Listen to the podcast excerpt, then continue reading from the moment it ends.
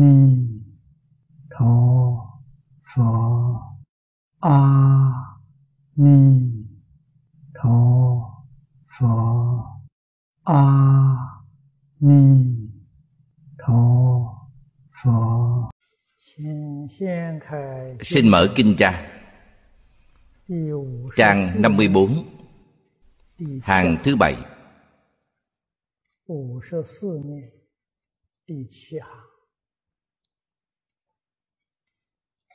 Bất động quan tự tại thiên dương. Đắc giữ chúng sanh, Vô biên an lạc, Đại phương tiện định giải thoát môn.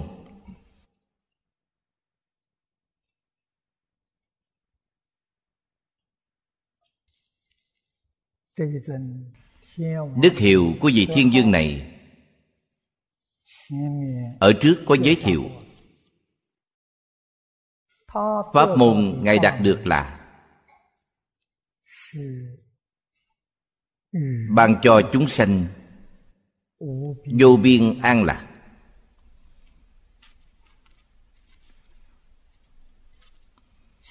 Đại sư Thanh Lương nói với chúng ta là từ chướng giải thoát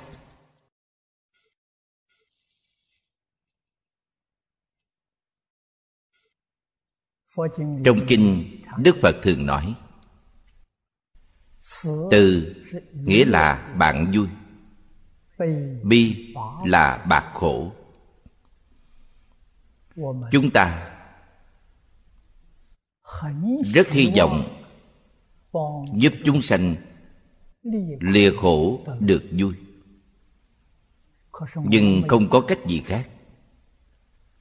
Chúng ta không làm được gọi là tâm có dư mà lực không đủ. Đây là nguyên nhân gì? Đức phật nói, do chúng ta có chướng ngại. Từ tâm chúng ta có chướng ngại, bi tâm cũng có chướng ngại.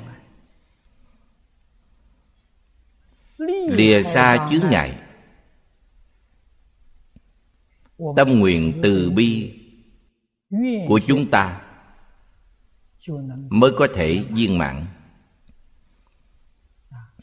Như bất động quan từ tại thiên dương vậy, không có chướng ngại.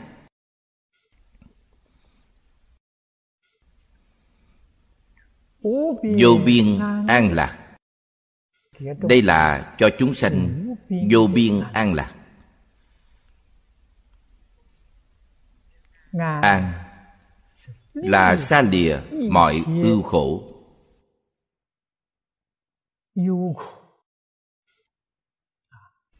Thân tâm chúng ta liền an ổn.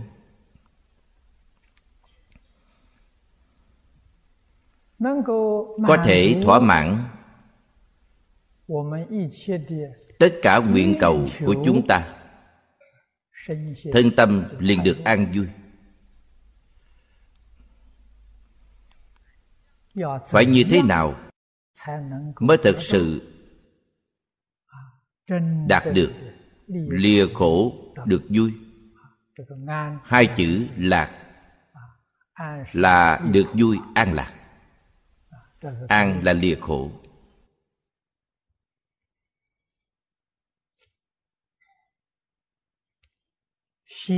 Trước tiên nói về quả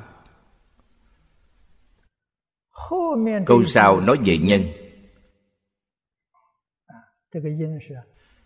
nhân là đại phương tiện định.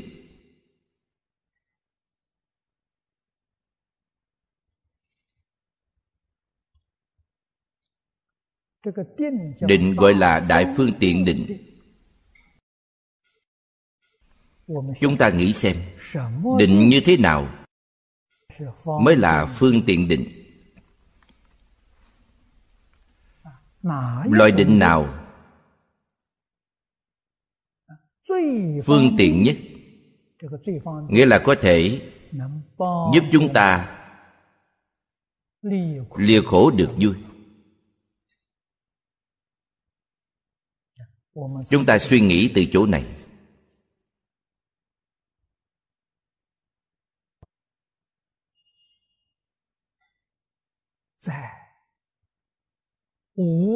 trong vô lượng pháp môn tu học. chỉ có phương pháp niệm phật là đại phương tiện định. nhưng loại định này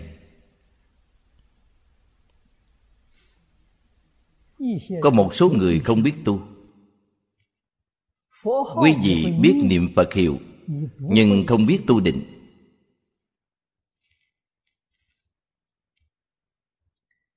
Loại định này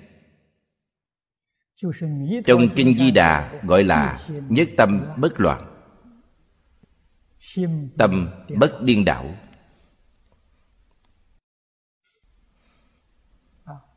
Người biết tu nghĩa là người biết niệm phật.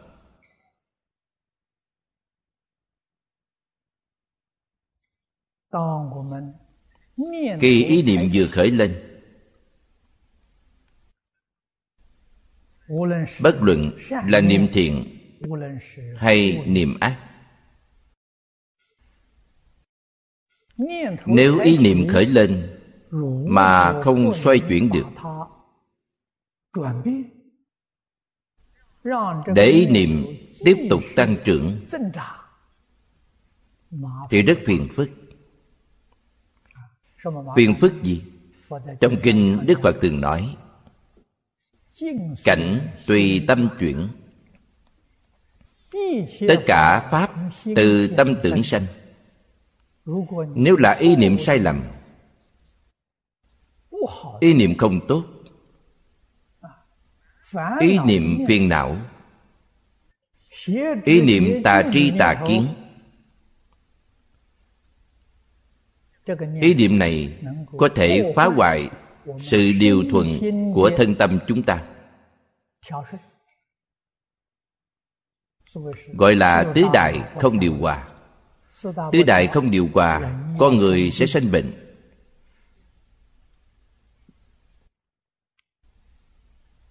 Thân tâm đều khổ. Không những thân tâm ta khổ mà hoàn cảnh sinh hoạt chung quanh ta cũng khởi biến hóa.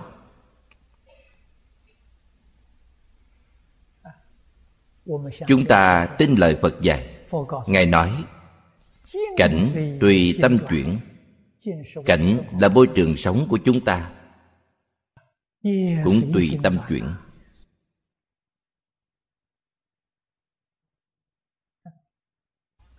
vì sao thế giới hoa tạng tốt đẹp như thế? Vì sao thế giới cực lạc tốt đẹp như thế? Vì người ở đó tâm đều lương thiện đều thanh tịnh. Trong kinh đức phật giới thiệu cho chúng ta biết cư dân ở đó là chỗ các bậc thượng thiện nhân câu hội. Tâm địa thượng thiện.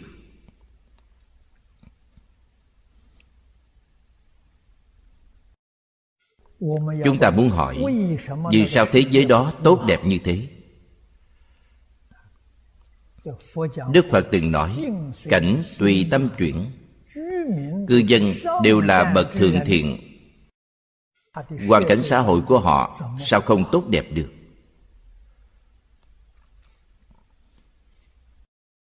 Ngày nay, ở thế giới này, singapore là một đất nước rất nhỏ, quốc gia thành phố. Vì sao được nhiều nước lớn tôn kính? Vì xã hội của nó an định. Vì sao xã hội an định? Vì nhân dân tuân thủ pháp luật. Giữ pháp luật là thiện. Không những nhân dân không làm việc phạm pháp, đến ý niệm phạm tội cũng không có.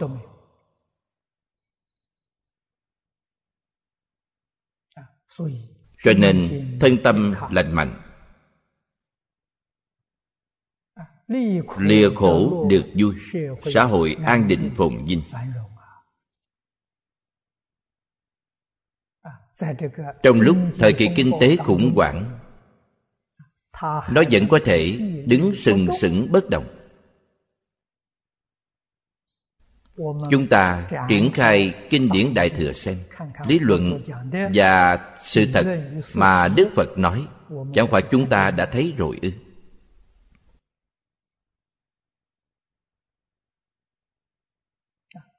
Chúng ta lại quan sát xem có một vài nơi xã hội không an định, nhất định do nhân dân không tuân thủ pháp luật.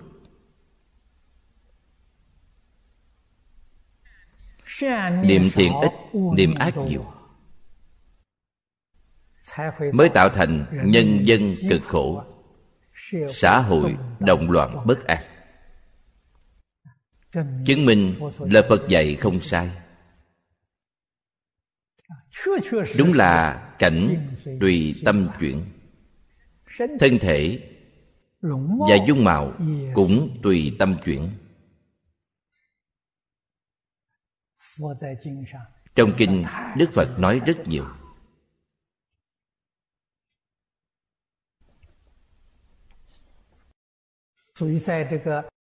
Bồ tát đạt được pháp môn này. Chúng ta phải học tập như thế nào? Bản thân phải biết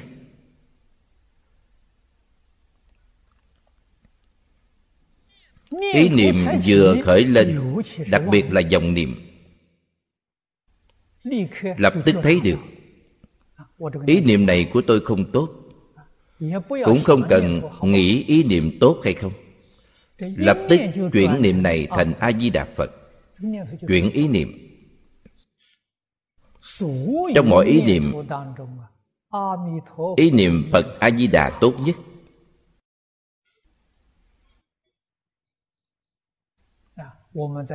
trong các buổi giảng, tôi nói rất nhiều lần với chư vị. Niệm phật là nhân, thành phật là quả.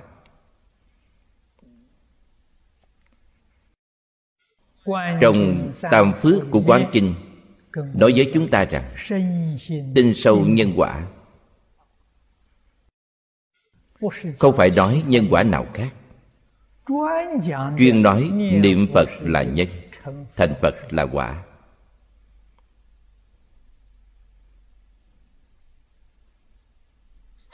Đến cuối kinh quan nghiêm, phổ hiền bồ tát, thập đại nguyện dương đạo quy cực lạc, chính là đạo lý này. Bất luận ta tu học pháp môn nào, chúng ta tu thành tựu, nhất định giảng sanh thế giới hoa tạng. Sanh vào thế giới hoa tạng nhất định gặp bồ tát văn thù và phổ hiền. Lại tiếp thu giáo huấn của hai vị bồ tát này. Sau cùng vẫn là niệm phật cầu sanh tịnh độ.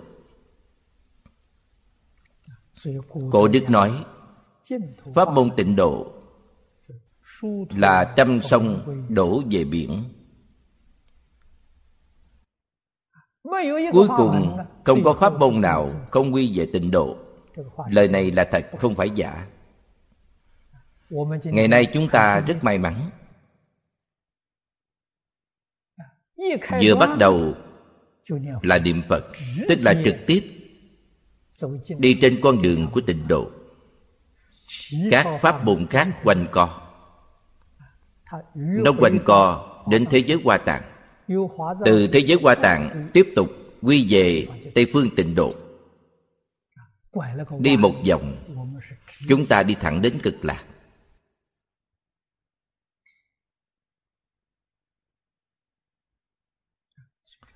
Phước đức này quả thật vô lượng, vô biên. Đặc biệt là trong xã hội hiện đại này hoàn cảnh lớn của chúng ta, thế giới này động loạn, bất an.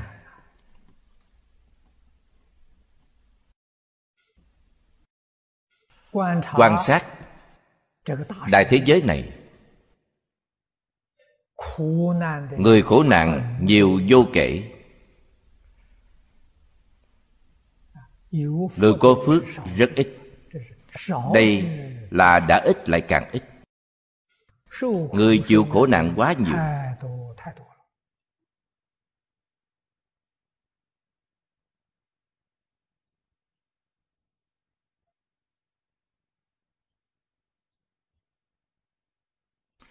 Chúng ta muốn giúp những chúng sanh khổ nạn này.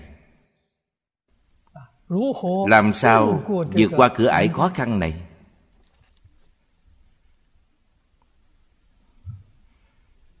Đây không phải là vấn đề đơn giản.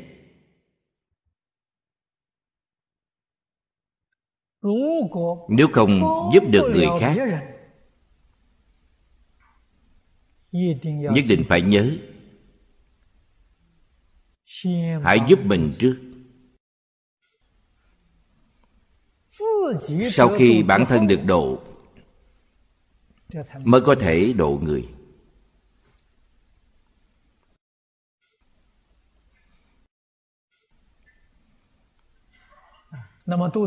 độ mình nhất định phải có cảnh giác cao độ. Nhận thức. Hoàn cảnh cuộc sống hiện tại.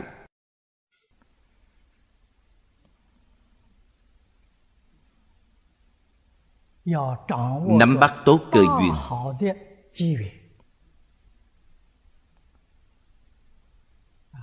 phải ý thức. rằng đời người ngắn ngủi khổ đau thọ mạng con người chúng ta rất có hạn.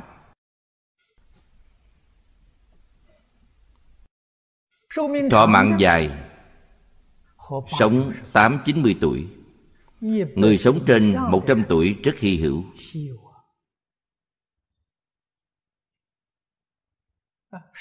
Thọ mạng ngắn bốn năm mươi tuổi ra đi nhiều vô số. Chúng ta có cảnh giác được điều này chăng? Nói thật cảnh giác như vậy vẫn chưa đủ.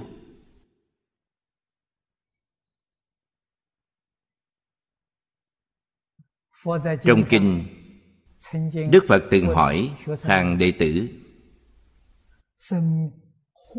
sanh mạng tại kỷ gian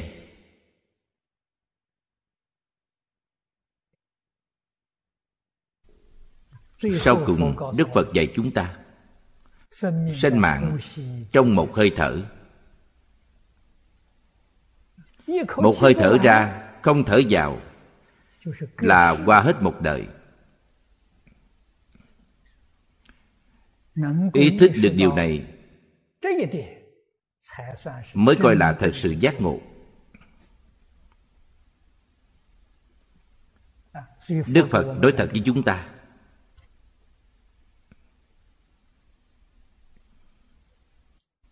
chúng ta có một ngày thọ mạng。phải cố gắng lo việc lớn của mình trong ngày hôm nay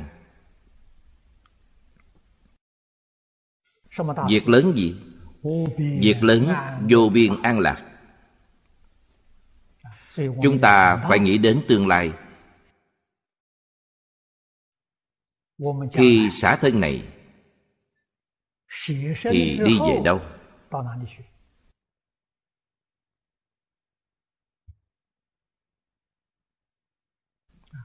Bày ra trước mắt chúng ta là mười phương pháp giới, mười con đường mười con đường này ta phải đi con đường nào?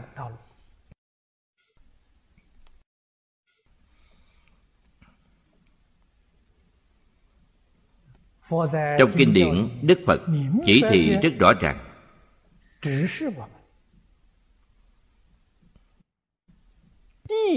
Con đường thù thắng bậc nhất là làm phật. Quý vị có chịu làm phật chăng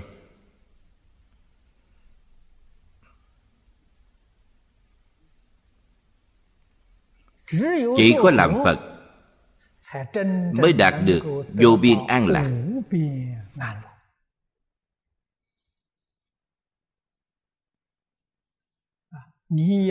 Nếu không làm phật an lạc mình đạt được đều có hạn. Tuyệt đối không phải vô lượng vô biên. Nếu muốn làm phật quý vị có nắm chăng?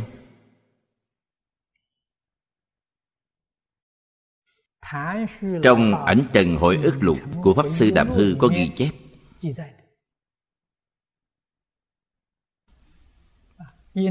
Ảnh trần hội ức lục là pháp sư đàm hư giảng. Đệ tử của ngài là pháp sư đại quang ghi lại. Tôi và pháp sư đại quang là bạn tốt. Mấy năm trước ông đã giảng sanh.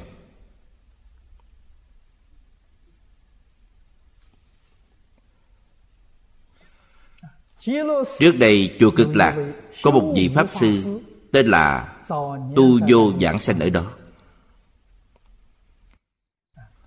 Lúc đó chùa cực lạc vừa mới xây dựng. Ngài đàm hư là hòa thượng phương trượng giám diện là pháp sư định tây. Về sau, hai vị pháp sư này đều ở hồng kông rất nhiều năm. Xây dựng đạo tràng tại hồng kông.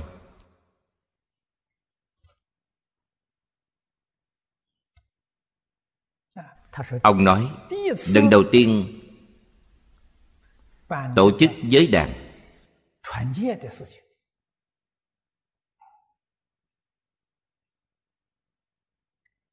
pháp sư đàm hư mời thầy của mình là hòa thượng đế nhàn làm đắc giới hòa thượng. Mở giới trường tại chùa cực lạc. Mở giới đàn, công việc trong chùa rất nhiều, đương nhiên cần nhiều người giúp đỡ pháp sư tu vô đến đây.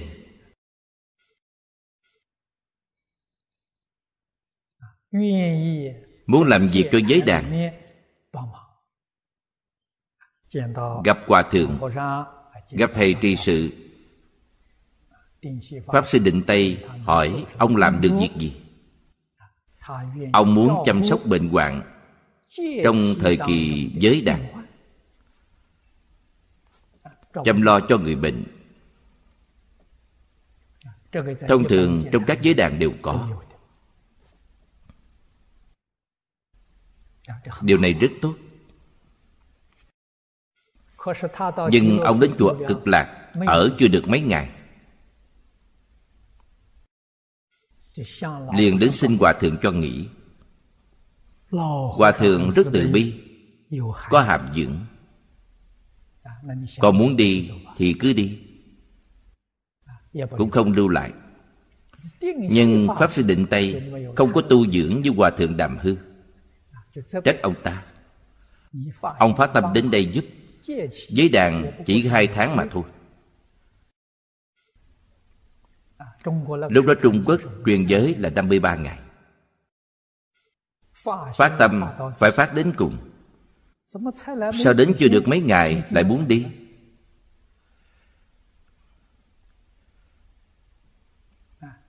Pháp Sư Định Tây trách ông. Ông đối với Pháp Sư Định Tây. Ông nói rằng, Không phải tôi đi nơi khác, Tôi đến thế giới cực lạc. Hai vị hòa thượng này nghe thế, Vấn đề rất nghiêm trọng. Ông ta đến thế giới cực lạc. Hòa thượng hỏi, Khi nào ông đi? Ông nói không quá 10 ngày. Xin Hòa Thượng chuẩn bị cho ông 200 ký củi khô. Chuẩn bị để quả thiêu.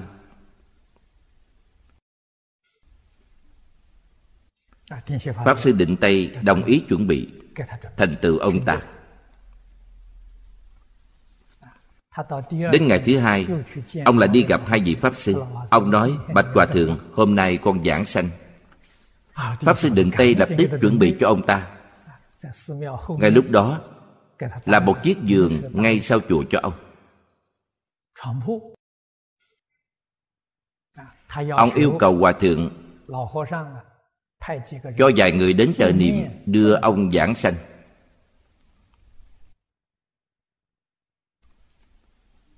Hòa thượng điền sai mấy người đến ông ngồi xếp bằng trên tòa. mọi người niệm phật trợ niệm. Người niệm phật yêu cầu ông pháp sư tu vô hôm nay thầy giảng sanh. Ngày xưa chư gì đã đức giảng sanh. Luôn làm vài bài kệ làm vài bài thơ lưu lại cho chúng ta làm kỷ niệm. Thầy cũng lưu lại một chút cho chúng tôi chứ. Thầy tu vô nói tôi không được học hành, không biết chữ. Tôi không biết làm thơ, cũng không biết làm kệ. Trước khi xuất gia, ông làm thợ nề, phụ thợ.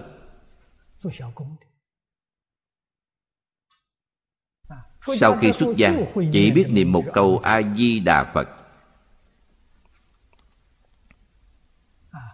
Ông nói, quý vị đã yêu cầu, vậy tôi xin nói với quý vị một câu.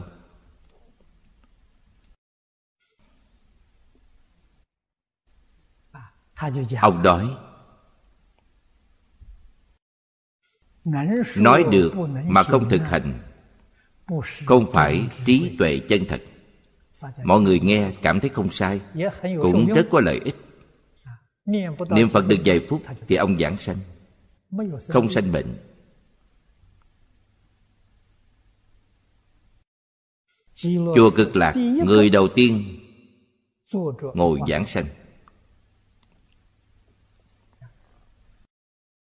sau khi hòa thượng đế nhàn đến đạo tràng, thấy sự việc này, rất tán thán ông ta.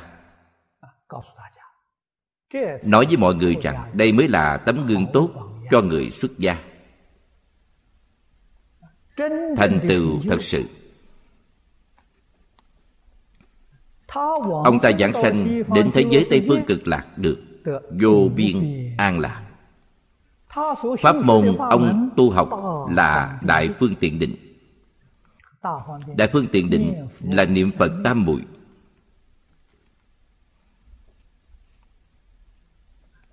Ông ta được, vì sao chúng ta không được?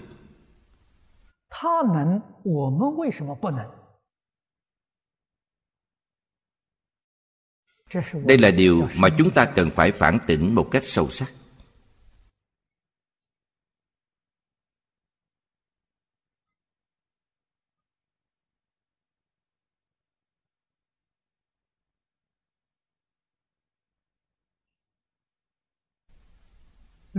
Lục đạo chúng sanh. Đặc biệt là chúng sanh cõi dục. Bất kỳ ai đều không thể tránh khỏi sanh lão bệnh tử. Đây là việc lớn. Không phải việc nhỏ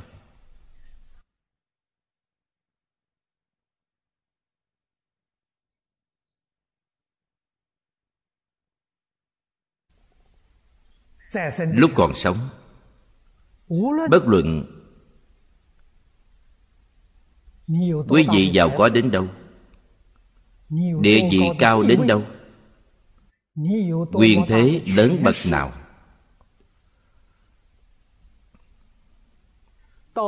Lúc bệnh nặng đến trở người cũng không có sức quý vị thử nghĩ xem có phải vẫn nghe theo sắp đặt của người khác chăng? quý vị có thể tránh khỏi ư?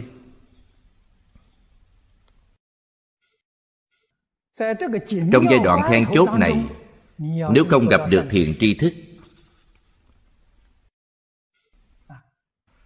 những người bao quanh quý vị đều không hiểu phật pháp không hiểu nhân quả. Nếu quý vị thấy những người này, sanh khởi một niệm sân hận, duyên của địa ngục thuần thục.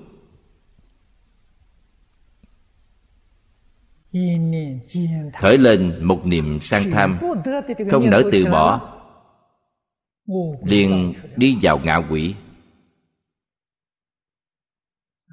Con người lúc lâm chung, thời khắc then chốt này, cửa ải quan trọng. Nghe người khác sắp đặt là điều vô cùng nguy hiểm. Quý vị thử nghĩ xem, có mấy người có thể không nghe người khác sắp đặt? Thầy tu vô không nghe người khác sắp đặt. Phải sanh tử tự tại. Phải không có bệnh khổ.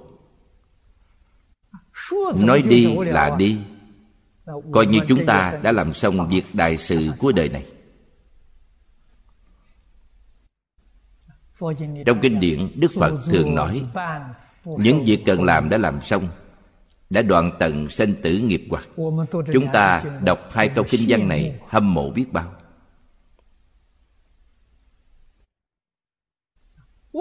vì sao họ có thể? Chúng ta không thể. Phải tìm ra nguyên nhân này. Sau đó suy nghĩ tường tận xem chúng ta có chăng?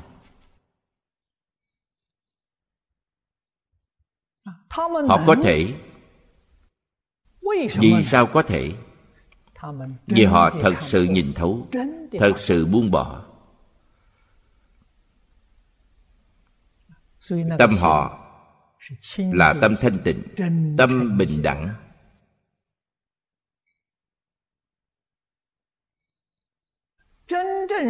Thật sự giác mà không mê họ mới có thể thành công. Giây phút lâm chung sau cùng bản thân phải làm chủ không để bất kỳ ai sắp đặt nếu tâm địa chúng ta không thanh tịnh không chân thành làm sao tránh khỏi luân hồi lục đạo?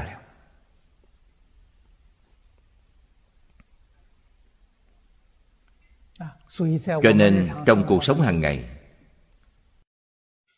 chúng ta phải buông bỏ mọi thứ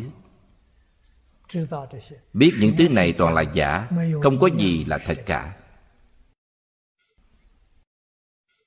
Trong kinh đức phật nói rất nhiều. Phàm sở hữu tướng giai thị hư vọng.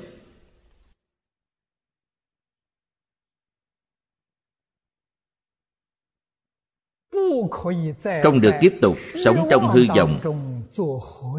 Vậy là sai lầm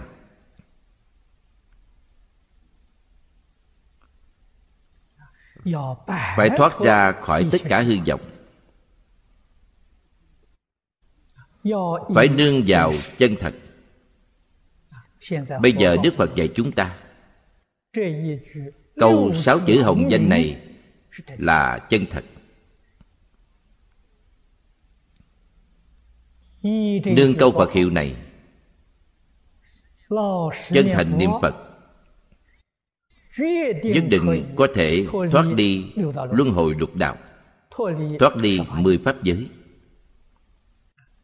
Đời này có thể giảng sanh bất thoái thành phật.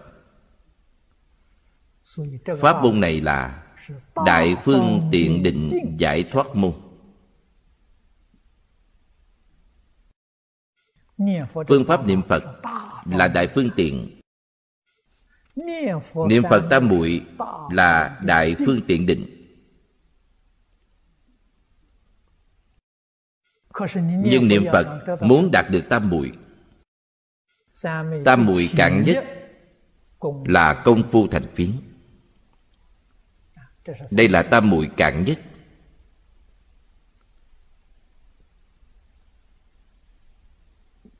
Cũng cần phải buông bỏ tuyệt đối không được lưu luyến pháp. Thế xuất thế gian. Nhất định không có dướng mắt. Buông bỏ triệt để. Thầy tu vô thành tựu là nhờ vào điều này. Chúng ta hôm nay không thể thành tựu. Quá nhiều điều dướng bận không hề buông bỏ. Bản thân khởi vọng tưởng đợi đến khi chết hay buông bỏ sợ là chết vẫn không buông được. Vậy thì rất phiền. Chư gì phải biết khi nào ta buông bỏ khi đó đạt được niệm phật tam muội. Khi nào ta buông bỏ khi đó được đại tự tại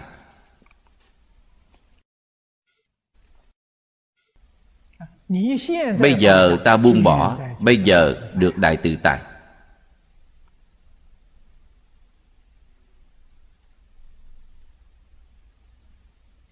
Những đạo lý và chân tướng sự thật này nói rất nhiều.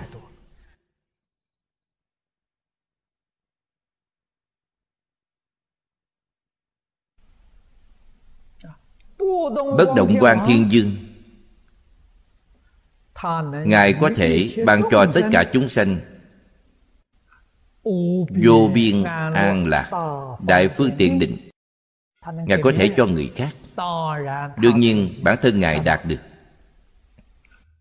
Nếu bản thân ngài không đạt được, làm sao có thể cho người khác? Cho người khác như thế nào? Là dạy người khác, khuyến hóa người khác cho nên họ tự hành quá tha trong pháp môn này.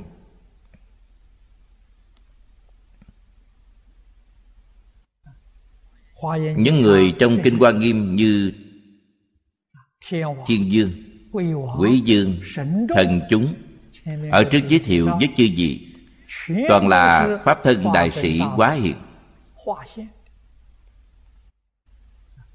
không phải phạm phu từ chỗ họ đắc pháp chúng ta biết. Họ đều là pháp thân đại sĩ. Đều là chư phật như lai. Họ đạt được là vô biên an lạc. Đâu phải người bình thường.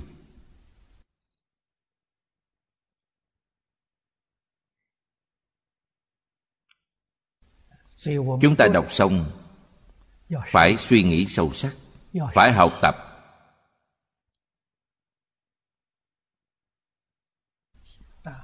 Nếu thấy thỏa mãn với sự an lạc nhỏ trước mắt, vậy thì không thể đạt được vô biên an lạc.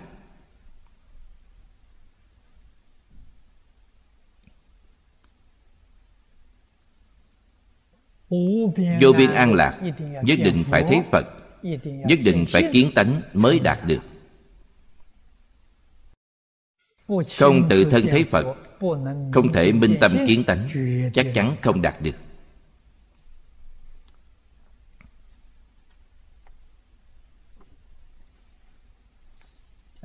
Do đó, đức phật dạy chúng ta phải từ bỏ niềm vui ngũ dục lục trần và danh văn lợi dưỡng của thế gian. Vì sao vậy? Vì đây là chướng ngại của vô biên an lạc.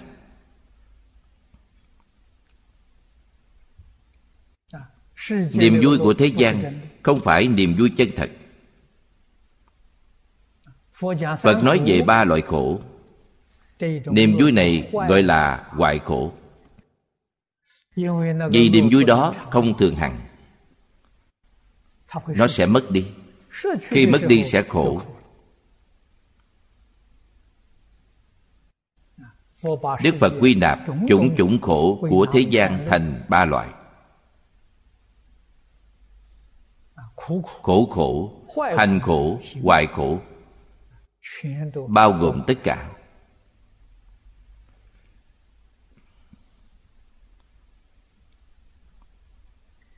Xem tiếp đoạn bên dưới diệu trang nghiêm nhãn thiên dương. Đắc linh quán tịch tịnh. Pháp diệt chư si ám bố giải thoát mục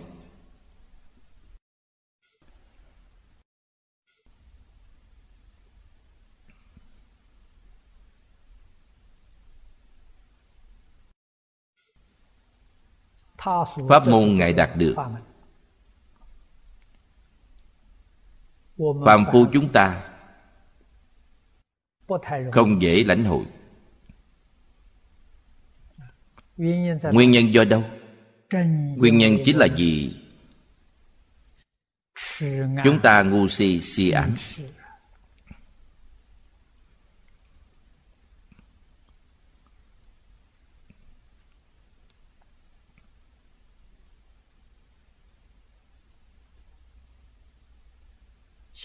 ở trước là từ chướng giải thoát. Ở đây là bi chướng giải thoát. Vì sao chúng sanh tạo nghiệp? Vì sao chịu khổ báo? Đều là vì ngu si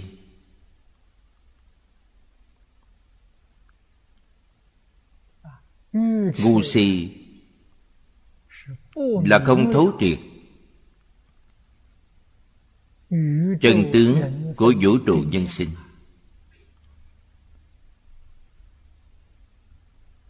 Không thông đạt sự thật của nhân duyên quả báo.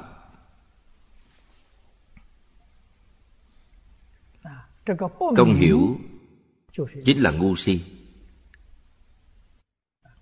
chính là ám. Vì bản thân không hiểu họ sẽ tùy thuận theo cái tốt xấu của bản thân. Tùy thuận theo ý mình.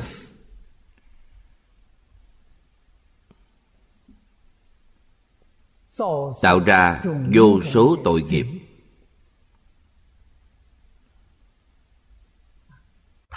họ không hề biết mình tạo tội nghiệp. Đến khi khổ báo hiện tiền hối hận cũng không kịp.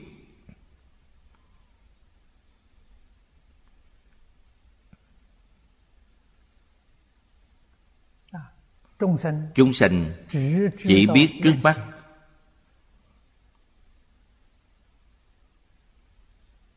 Không biết đến quá khứ càng không biết đến vị lai. Đức phật nói với chúng ta nhân quả thông ba đời. Quả báo có hiện báo có sanh báo sanh báo là đời sau. Có hậu báo. Hậu báo không nhất định là ở đời nào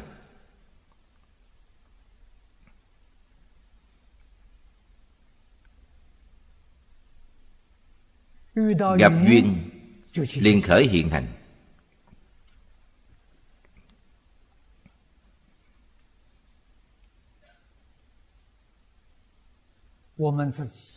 Tao ngộ trong đời của chúng ta. Bất luận là thuận cảnh hay nghịch cảnh đều có nguyên nhân. Tuyệt đối không phải ngẫu nhiên thế gian không có chuyện ngẫu nhiên.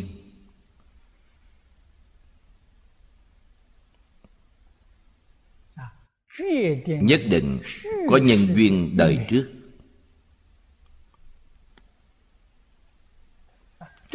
Trận dông trong chiến tranh cũng có nhân duyên túc thế.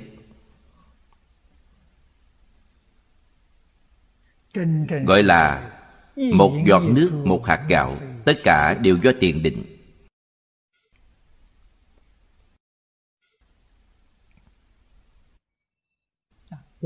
Khi tôi mới học phật,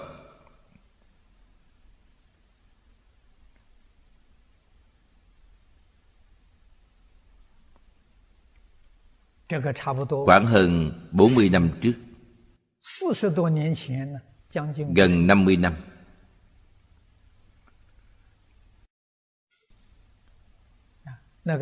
lúc đó có một cư sĩ tên chu kính trụ.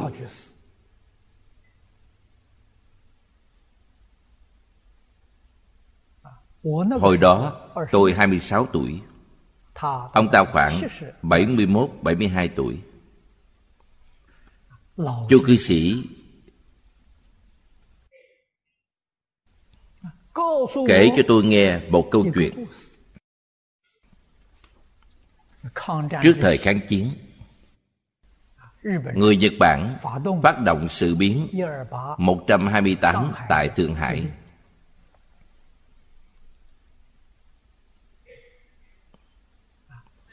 Trước khi họ phát động sự biến 128 ba tháng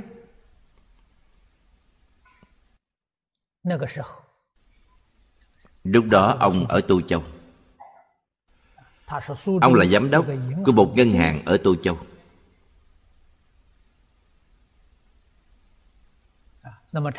Thường có một số người bạn gặp nhau.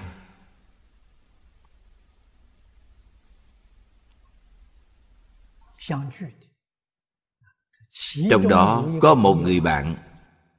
Lúc đó người ta gọi là làm việc cho người âm Danh từ này đại khái có rất nhiều người không hiểu Như thế nào gọi là làm việc cho người âm? Tức là buổi tối đi làm việc cho Diêm La Dương. Ban ngày họ tỉnh dậy. Đêm về họ ngủ Chẳng khác nào người chết vậy Họ đi làm.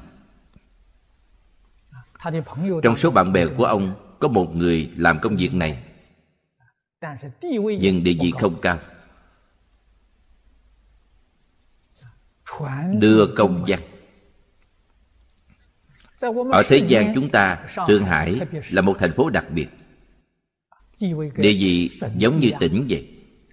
Họ nói trong âm gian Thượng Hải là một huyện bình thường. Thành hoàng của Thượng Hải Giống như thị trưởng Thượng Hải vậy. Do thành hoàng Tô Châu quản lý Tô Châu gọi là Đô Thành Hoàng. Giống như tỉnh trưởng vậy. Người bạn đó nói với ông, Thượng Hải đưa đến một cuốn sổ ghi chép sanh tử. Chính là miếu thành hoàng Thượng Hải Đưa đến đô thành hoàng Tô Châu Là ông ta nhận. Ông nhận được, Cũng thấy hiếu kỳ, Lật ra xem thử. Xem xong rất hồ đồ. Tên dài đến năm sáu chữ。Mà toàn bộ đều như vậy。Trong lúc nói chuyện Ông ta kể chuyện này với bạn bè。Mọi người đều không đoán được。Ông ta nói tên của người Trung Quốc Dài nhất là bốn chữ họ kép Nhưng cũng không thể nhiều như thế。Đâu thể một lần chết nhiều người như thế Ba tháng sau Sự biến 128 phát sanh Họ mới quá nhiên đại ngộ. Thì ra như thế nào? Trong lần chiến tranh đó Người Nhật Bản chết rất nhiều. Sổ ghi sinh tử đã đưa từ Thượng Hải đến Tô Châu. Lúc đó Chu cư sĩ nói với tôi Ba tháng Trước khi chiến trận Danh sách đều đã đưa đến Đô Thành Hoàng không nên chết sẽ không chết. Đáng chết vẫn là số mạng chủ định. Chứng tỏ đến chết trong chiến tranh đều không có chết quan quan quan tương báo không bao giờ dứt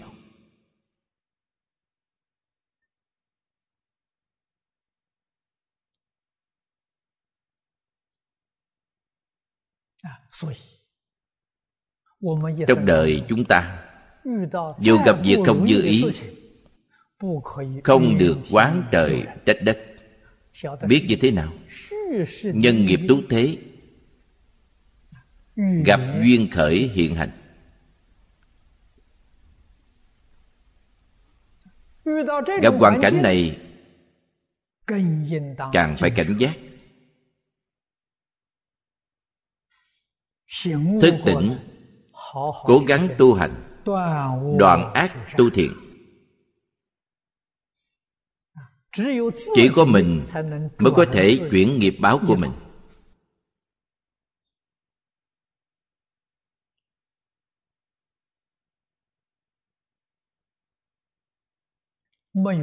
Người khác không thay thế được. Phật bồ tát có thể giúp chúng ta là nói rõ ràng minh bạch cho chúng ta biết về chân tướng sự thật. Tu hành vẫn dựa vào bản thân. Đức phật vì tất cả chúng sanh giảng kinh thuyết pháp công đức vô lượng vô biên. Chúng ta phải hiểu rõ kinh phật nói. Kinh có bốn nghĩa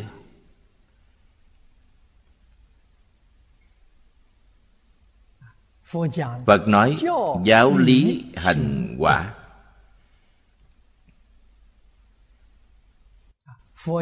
Nhà phật cũng gọi là bốn loại kinh. Giáo kinh là ngôn ngữ của phật. Cho đến về sau, ghi chép lại kinh điển văn tự. Đây là giáo. Sách giáo khoa. Trong giáo hàm chứa lý luận đạo lý. Đây gọi là lý kinh. Lý kinh. Ở trong kinh bổn.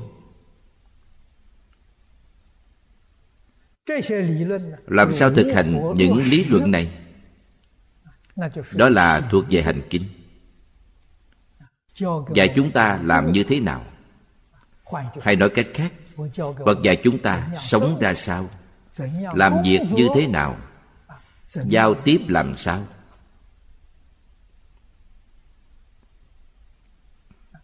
Phần sau cùng gọi là quả kinh.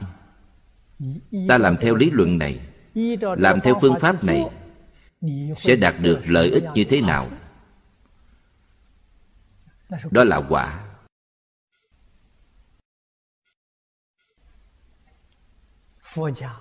Nội dung của tất cả kinh điển phật giáo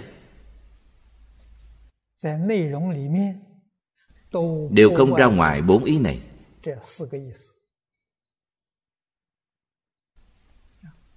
Chúng ta cần phải học tập ra sao?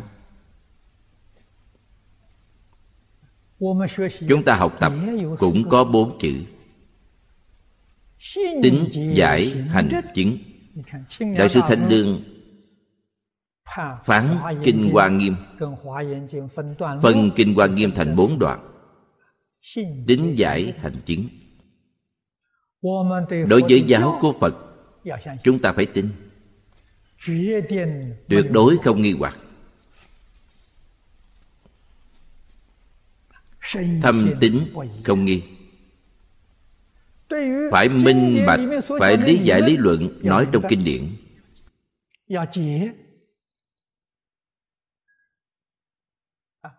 đức phật dạy, chúng ta hiểu sâu nghĩa thú. Không được hiểu cạn hiểu sâu.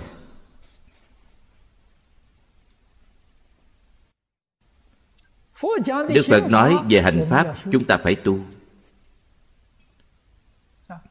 Phải chứng được những lợi ích mà đức phật nói. Người làm học trò như chúng ta phải đầy đủ bốn điều kiện tính giải hành chứng tức hoàn toàn hấp thu được phật pháp.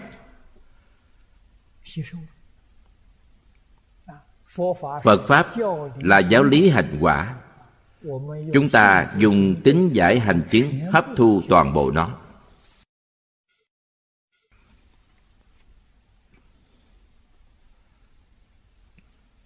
Như vậy ta mới biết sự thù thắng của phật pháp ưu điểm của phật pháp. lợi ích của phật pháp. Mới có thể phát tâm học tập kiên trì không bỏ.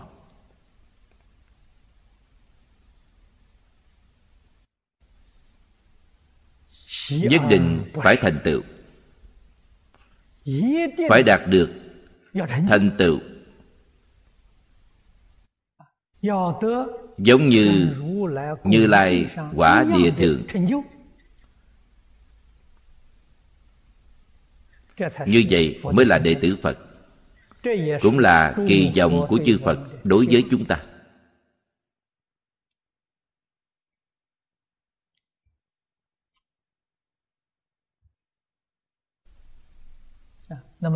Trong đoạn này thiên dương chính là quá thân của phật bồ tát. Cũng chính là phật bồ tát nói với chúng ta, khiến quán pháp tịch tịnh.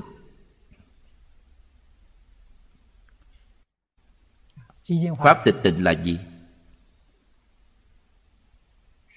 Là chân tâm, là bổn tánh.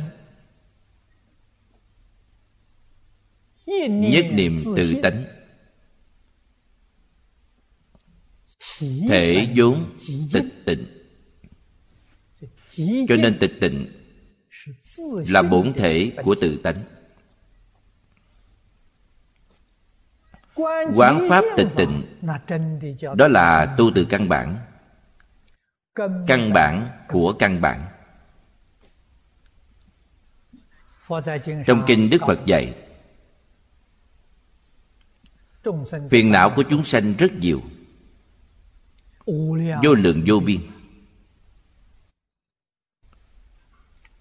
Phiền não, vô lượng vô biên. Đức phật quy nạp thành ba loại lớn.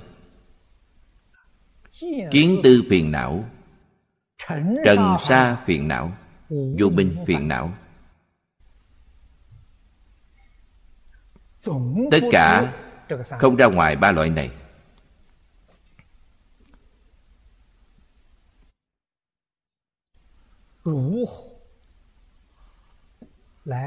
Làm sao đoạn ba loại phiền não này? Đức phật dạy, dùng phương pháp giới định tuệ. Giới định có thể đoạn kiến tư.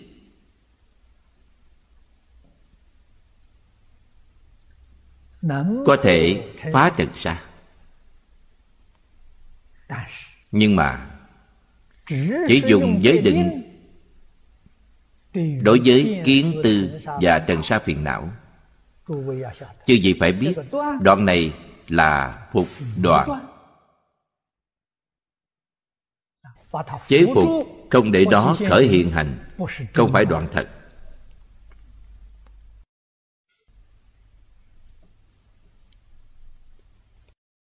Cổ nhân có ví dụ nói dùng đá dằn cỏ dằn rồi nhưng rễ vẫn còn.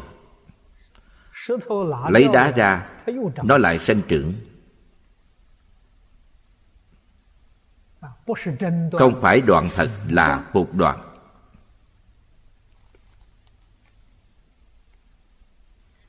Công phu này chưa ra khỏi tạp giới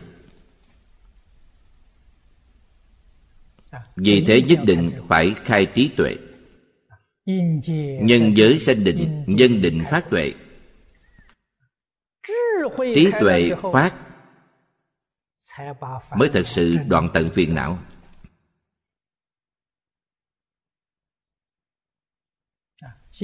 Trong tâm kinh nói, chiếu kiến, ngũ quẩn đều không.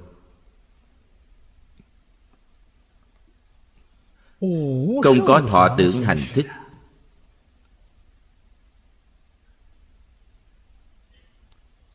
Sau cùng, nói một cách rốt ráo, không trí cũng không đắc. Đây là nói đến chỗ cứu cánh.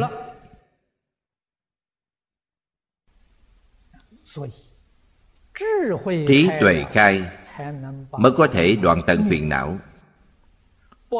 Không những trí tuệ có thể đoạn kiến tư và trần sa, có thể đoạn vô minh. Diệt các si ám. Si ám là vô minh chúng sanh không biết cái đáng sợ của si ám. không biết si ám đáng sợ nhất. ngu si đáng sợ nhất.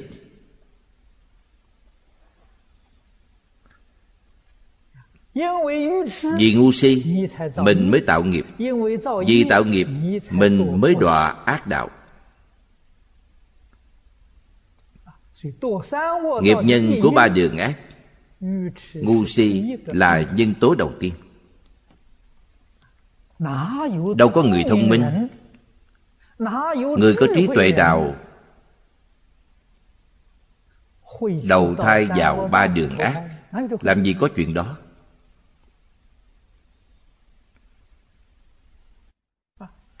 Chỉ có kẻ mê hoặc điên đảo mới đi vào ba đường ác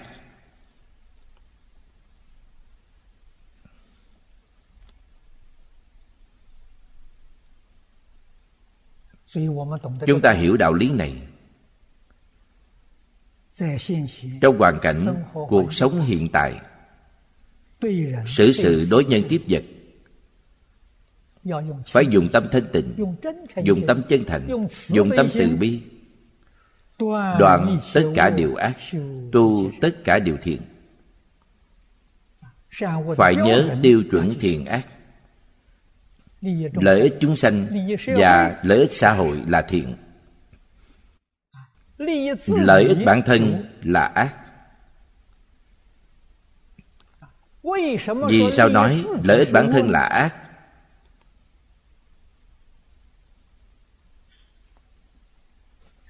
Đạo lý này rất sâu.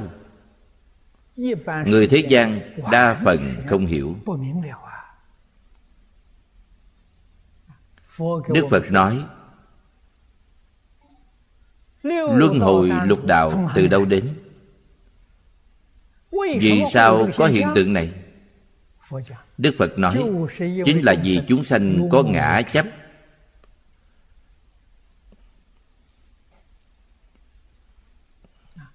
Niệm niệm vì cái tôi. Những gì ta tạo là nghiệp luân hồi niệm niệm vì cái tôi ý niệm này là tâm luân hồi dùng tâm luân hồi tạo nghiệp luân hồi như vậy làm sao có thể ra khỏi luân hồi lục đạo đức phật nói nếu phá được nhân ngã chấp sẽ vượt thoát lục đạo lại có năng lực phá pháp ngã chấp sẽ vượt thoát mười pháp giới. Đây là nói rõ ràng với chúng ta. Lục đạo từ đâu đến? Do ngã chấp. Tứ thánh pháp giới từ đâu đến? Thanh văn duyên giác bồ tát phật từ đâu đến? Pháp chấp. Đoạn tận chấp ngã và chấp pháp ta liền vượt thoát mười pháp giới. Vượt thoát mười pháp giới rồi đi đến đâu? Gọi là nhất chân pháp giới.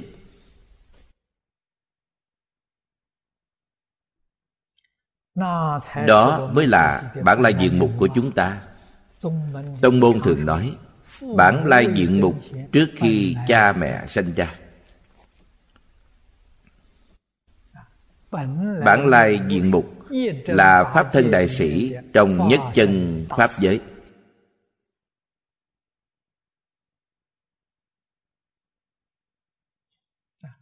Do vậy cũng có thể nghĩ được dạy học của phật pháp không có gì khác. Chỉ là khôi phục bản lai diện mục của mình mà thôi. Ngoài điều này ra phật còn dạy chúng ta điều gì? Không có giúp chúng ta khôi phục bản lai diện mục mà thôi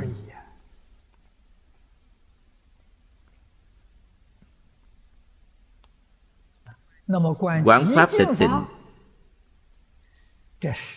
Đây là pháp môn thù thắng nhất. Trong thiền tông thường nói tu từ căn bản. Quán pháp tịch tịnh chính là pháp của minh tâm kiến tánh.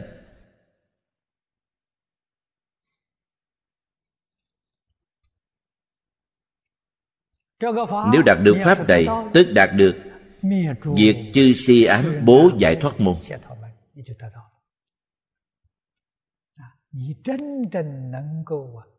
Có thể đoạn phiền não tham sân si, đoạn tận phiền não.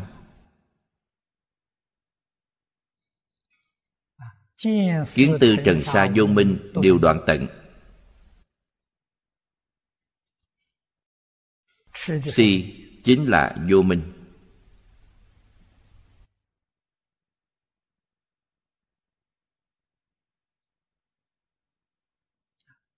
Thực hành trong cuộc sống hàng ngày của chúng ta.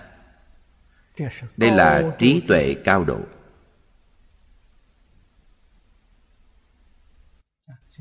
Ở đây gọi là tu tuệ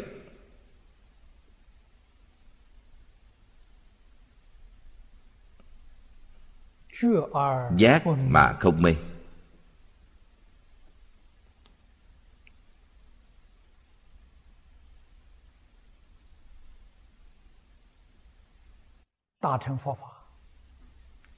Phật Pháp Đại Thừa nói rất nhiều. Có rất nhiều pháp môn. Trong tất cả Pháp Đại Thừa, Chúng ta tu học chắc chắn nhất. Đáng tin cậy nhất Vẫn là niệm Phật. Vì sao vậy? Vì Pháp quán tịch tình Chúng ta không làm được. Đây là thực tế. Tuy không làm được ngày nay ta đã hiểu.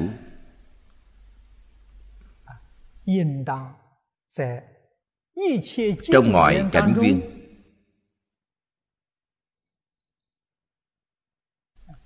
cảnh là hoàn cảnh vật chất. Duyên là hoàn cảnh nhân sự. Trong một hoàn cảnh nhân sự và vật chất, ta biết tịch tịnh rất quan trọng.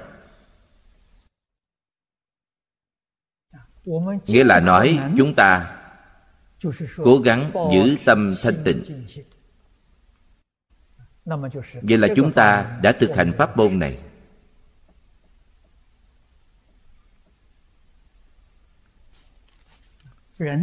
Trong con người có thiện có ác. Trong hoàn cảnh có thuận có nghịch. Đối với người thiện và thuận cảnh không khởi tham ái. Không có tham luyến. Đối với kẻ ác hay gặp nghịch cảnh nhẫn nhục chịu đựng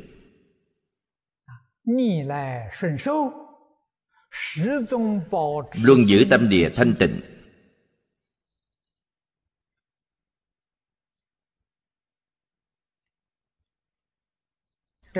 Vậy là chúng ta đạt được lợi ích của pháp môn này. Tâm thanh tịnh. Trải qua một thời gian lại xem công hành của mình sâu hay cạn nhất định có một ngày, quý vị quát nhiên đại ngộ, như chư vị đại đức thiền tông vậy. Quát nhiên khai ngộ là sao? Đã phá vô minh. Phá vô minh tức là khai ngộ.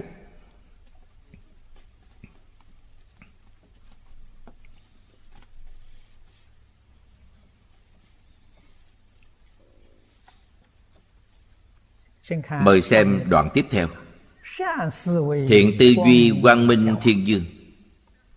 Đắc thiện nhập vô biên cảnh giới bất khởi nhất thiết chư hữu tư duy nghiệp giải thoát môn. Đoạn này là nghiệp chướng giải thoát.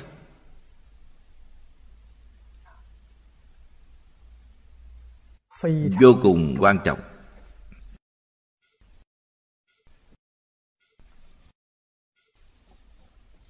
đại sư thanh lương nói với chúng ta. Phật hiện mười phương. Là vô biên cảnh giới.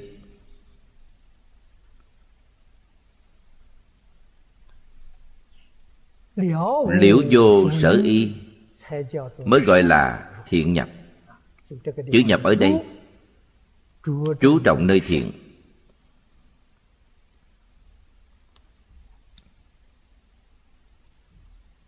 Ngày nay chúng ta không những không có thiện nhập cũng không có.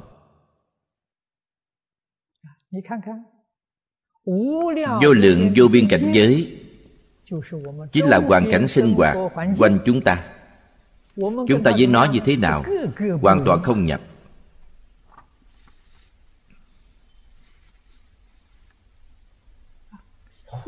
Bài xích lẫn nhau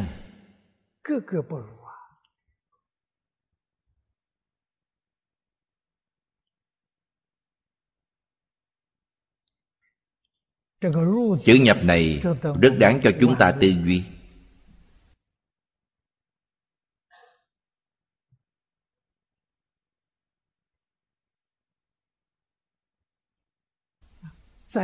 Như thế nào mới có thể nhập vào cảnh giới này?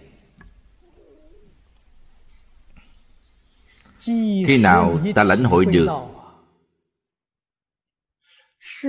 Hư không pháp giới với chính mình là nhất thể. Tức là nhập. Nước hòa với lửa. Dung hợp thành một. Vì sao ngày nay chúng ta không thể nhập? Vì chấp trước kiên cố.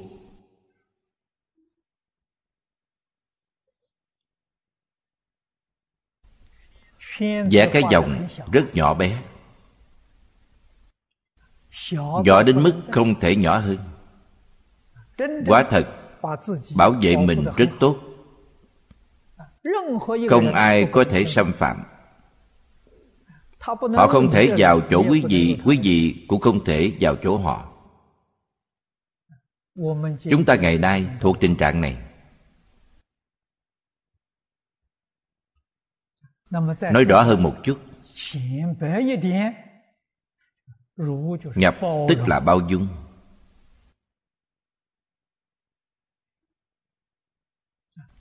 Tâm chúng ta có thể bao dung tất cả chúng sanh chăng có thể bao dung tất cả dạng vật chăng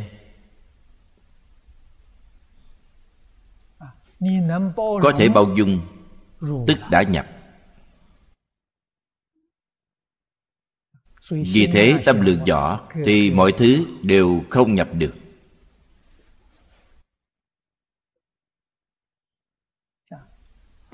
Không nhập.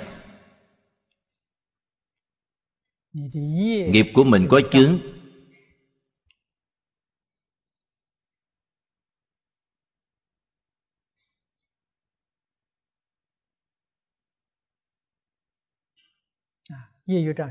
nghiệp có chướng, tức khởi tâm động niệm. Khởi tâm động niệm liền tạo nghiệp. Nghiệp làm chướng ngại, thiện nhập vô biên cảnh giới.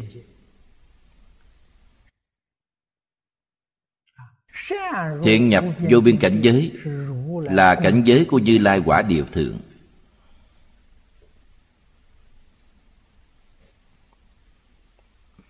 Như thế nào gọi là thiện nhập?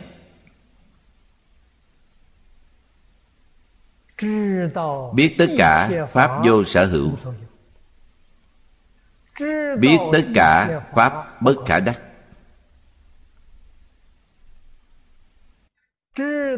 Biết tất cả pháp như lục tổ huệ năng nói vốn không có một vật nào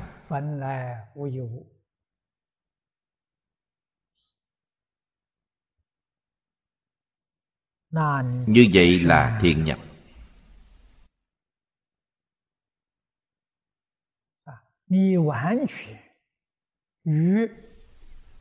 quý vị hoàn toàn tương ưng với thể tánh của tịch tịnh. Tương ưng với tánh thể.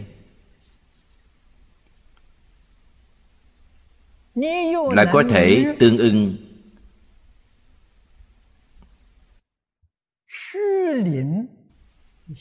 với tánh đức của hư linh. Tánh đức là tác dụng của tự tánh. Tác dụng của tự tánh là hư linh. Đây mới gọi là thiện nhập.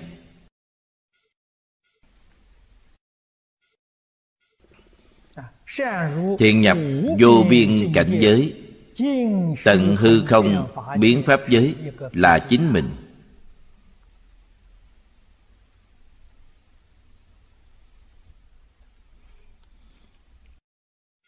Mà lại lìa, vọng tưởng phân biệt chấp trước, đây gọi là thiện. Cho nên, họ không khởi tất cả chư hữu của nghiệp tư duy.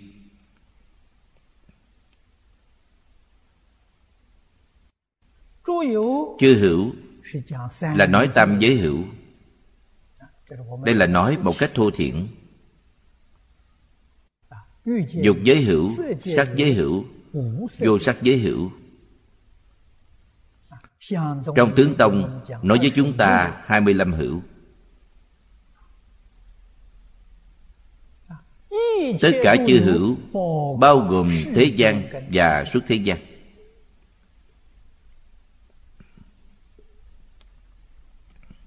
Hữu là hữu vi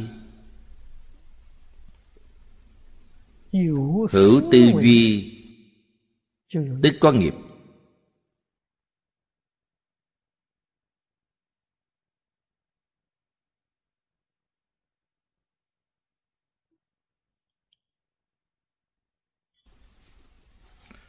Trong tông môn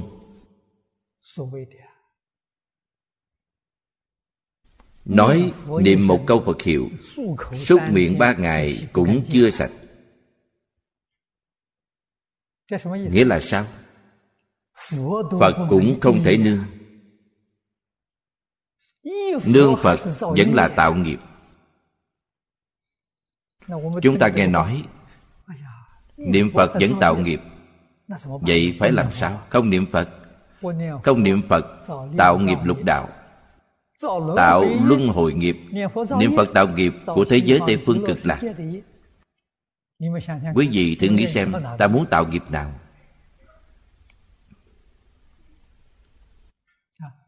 Hiện tại chúng ta không tệ lắm. Phương pháp tu hành này không cứu cánh. Nhưng là pháp cứu cánh ở trong không cứu cánh. Quý vị phải hiểu đạo lý này không nương phật đó đương nhiên là cứu cánh. nương phật không phải cứu cánh. Ngày nay chúng ta nhất định phải nương phật. Sau khi đến thế giới cực lạc minh tâm kiến tánh mới không nương phật. Chúng ta mới thành công. Chúng ta niệm phật là giảng sanh bất thoái cuối cùng thành phật. Trong quá trình giảng sanh bất thoái phải nương tựa phật. Không nương phật không được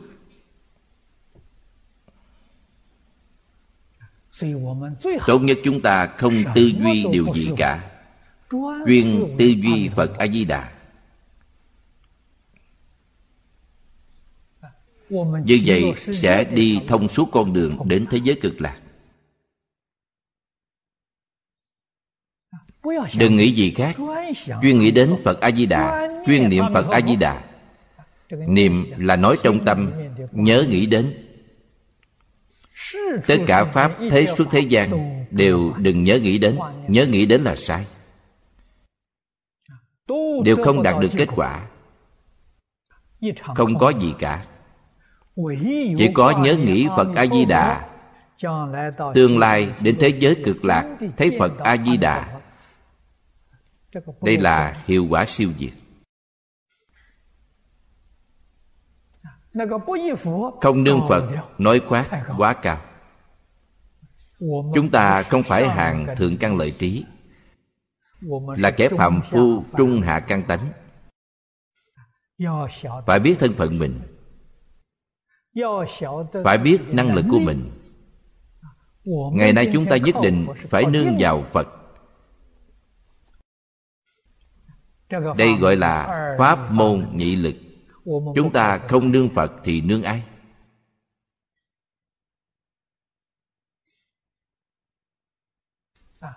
Trong kinh điển đại thừa thường nói nương bản thân mình. Chúng ta chưa tìm được chính mình. Tìm được chính mình đương nhiên không có vấn đề. Có thể nương vào chính mình. Chưa tìm được mình. bản thân ở đâu? Ở đâu có chính mình nếu không tin, quý vị đọc kinh lăng nghiêm. Mở đầu kinh lăng nghiêm, nói đến bảy chỗ trừng tâm. Trừng tâm chính là tìm chính mình. Đức phật hỏi rất di diệu. Ngài hỏi a nan, tâm con ở đâu? Tâm vẫn chưa nói chân tâm hay vọng tâm. Chỉ hỏi tâm người ở đâu? Chân tâm quý vị không biết. Vậy vọng tâm vọng tâm ở đâu? Vọng tâm cũng không tìm thấy. Quý vị đều không tìm thấy tâm. Bản thân mình ở đâu? đương nhiên ta không biết. Bởi vậy cần phải biết ta không thể nương vào chính mình khi nào mới có thể nương chính mình minh tâm kiến tánh.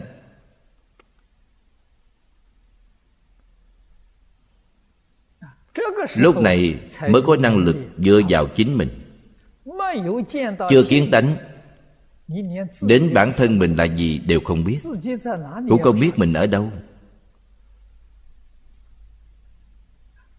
Lúc này phương pháp tốt nhất là nương phật a di đà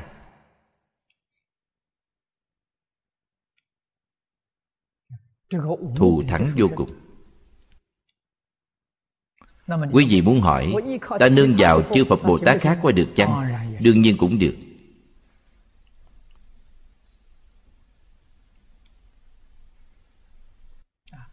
Quý vị nương vào thượng đế sanh lên cõi trời. Tôi thấy ở singapore rất nhiều người thờ thổ địa nếu quý vị nương vào thổ địa, tương lai làm quỷ, họ là quỷ dương nương vào loài nào, tương lai nhất định thuộc về loại đó.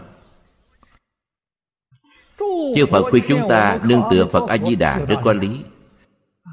Phật a di đà là người như thế nào?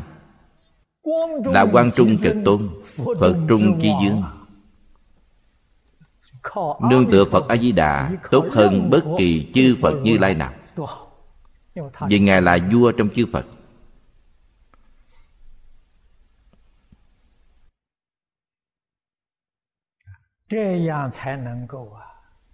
Như vậy mới có thể lìa tất cả ác nghiệp.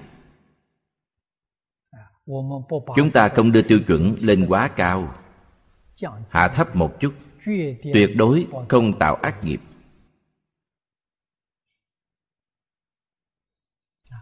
chúng ta cũng từ cánh cửa này. không thể đạt được cứu cánh giải thoát cũng đạt được giải thoát nhỏ. Không làm điều này.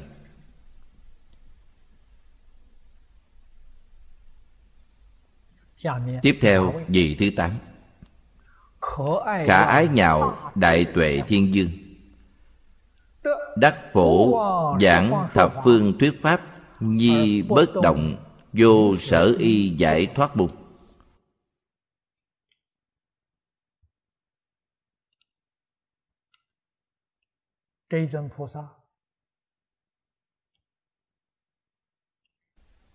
Pháp môn tu học của vị Bồ Tát này rất có lợi ích cho người học giảng sư như chúng ta.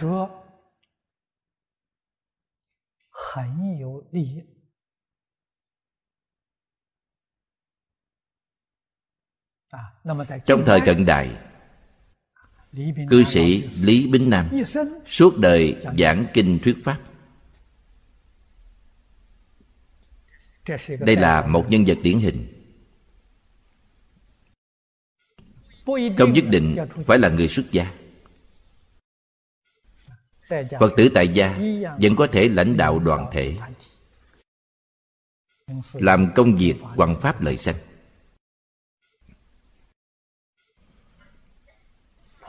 ở đây bồ tát thị hiện thân phận tại gia thân phận thiên dương không phải hạng xuất gia. Chúng ta thường gọi họ là cư sĩ.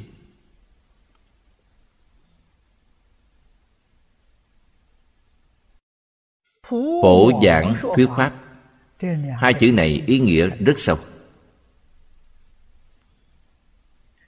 Như trong kinh vô lượng thọ nói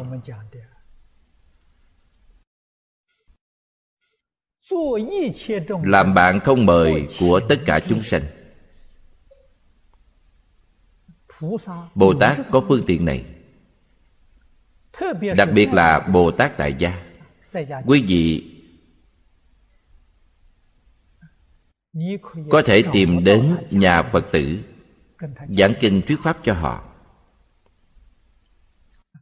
họ không mời, ta cũng có thể chủ động đến tìm họ.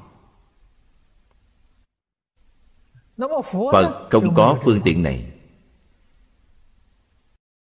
Vì phật là thân phận của người thầy. Thầy không thể chủ động đi dạy người khác.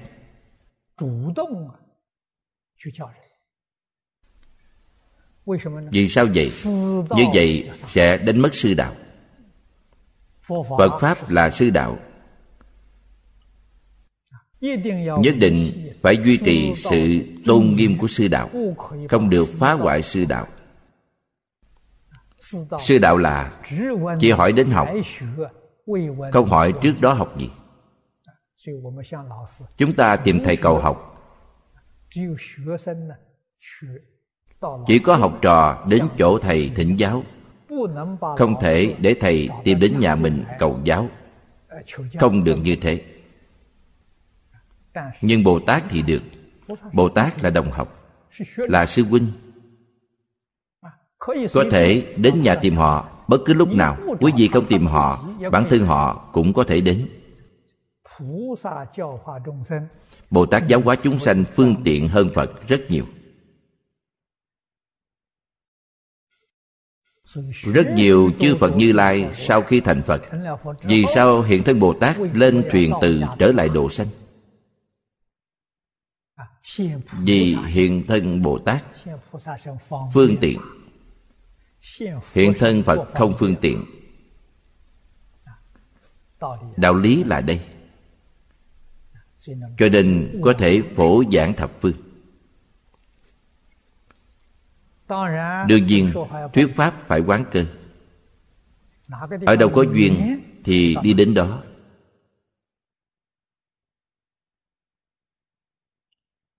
Duyên chưa thuần thục giúp họ thúc đẩy họ. Duyên thuần thục giáo hóa độ thoát họ. Rất linh động tuy việc tâm giáo hóa chúng sanh như vậy.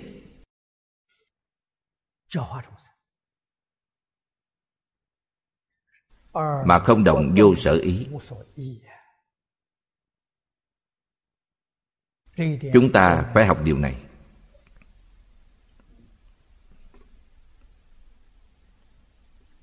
Đặc biệt không được để cảnh duyên làm dao động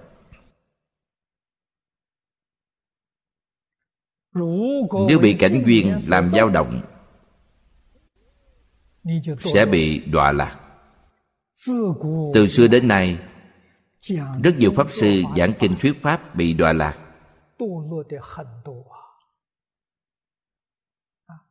Vì sao bị đọa lạc?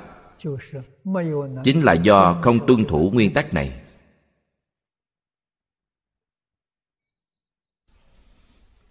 Bất luận xuất gia hay tại gia.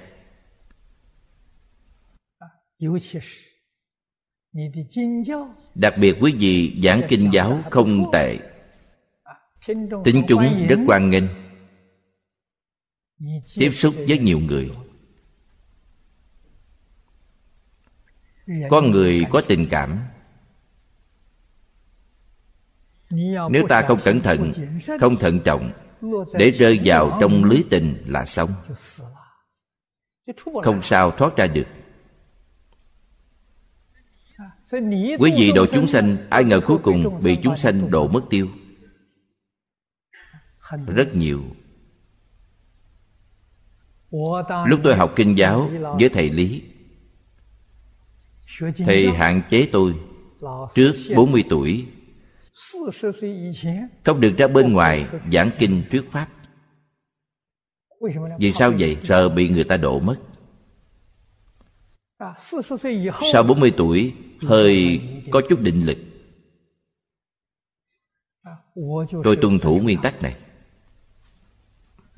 trước 40 tuổi học giảng kinh ở đâu? giảng ở nhà. không được ra bên ngoài giảng như với vị đồng học hiện nay.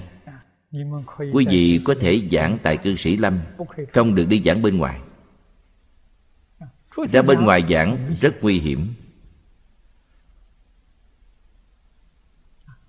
Đây là nói đến tình cảm con người cửa ải đó rất khó vượt qua. Thứ hai hoàn cảnh có thuận cảnh có nghịch cảnh nghịch cảnh. Dễ thoái chuyển.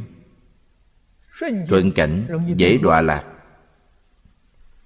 Rất phiền phức. Ở đây đức phật dạy chúng ta. Thuyết pháp khắp mười phương mà bất động vô sở y. Bất động là gì? Là tâm bất động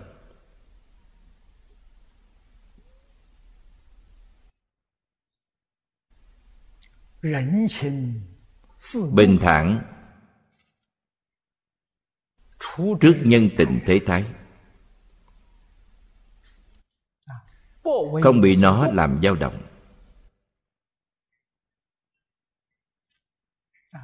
người này tốt với mình. thường thân cận cúng dường mình. ta có thể ứng phó họ. không được đồng tâm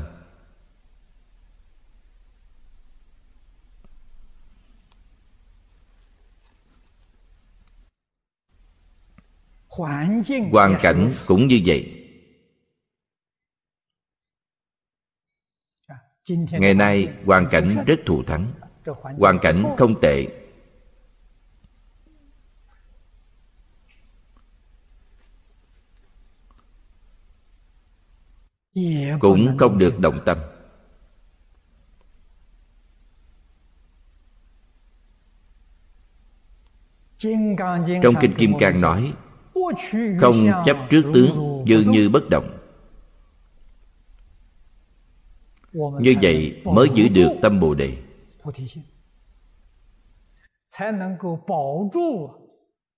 Mới giữ được sự tinh tấn, không bị thoái chuyển. Điều này rất quan trọng.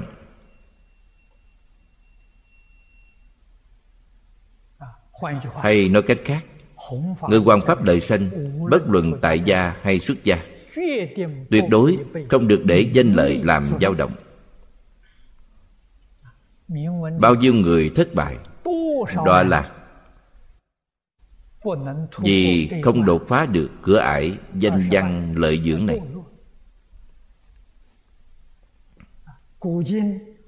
Xưa nay, người bị danh văn lợi dưỡng đào thải nhiều vô số.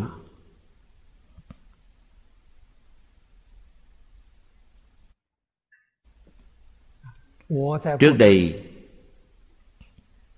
tôi cũng từng giảng chỗ này.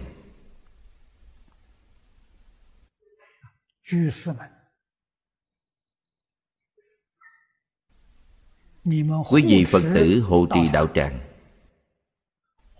Hộ trì pháp sư trẻ. Cần phải sáng suốt, phải có trí tuệ khi họ gặp khó khăn có nhu cầu hãy giúp họ. Không cần thiết không khó khăn không được giúp. Giúp nhiều dễ sanh khởi tâm tham.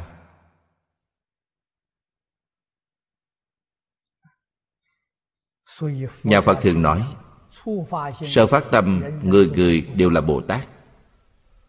Dư sức thành phật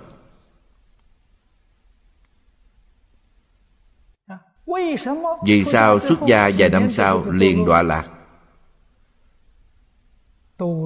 Đều do sự cúng dường của phật tử làm hư họ.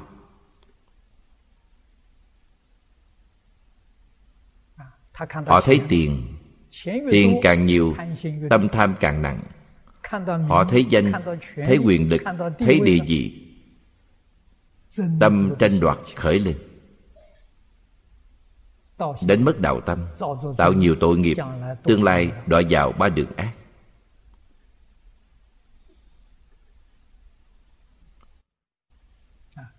Chúng ta phải cẩn thận thận trọng đối với việc bố thí cúng dường. Chúng ta đem đến lợi ích cho họ, tuyệt đối không được hại họ. Không thể vì bố thí cúng dường mà khiến họ khởi tham sân si khiến họ tạo ác nghiệp. Họ tạo ác nghiệp đọa lạc. Quý vị cũng bị liên lụy. Không thể nói không liên quan đến quý vị, không tránh khỏi liên quan.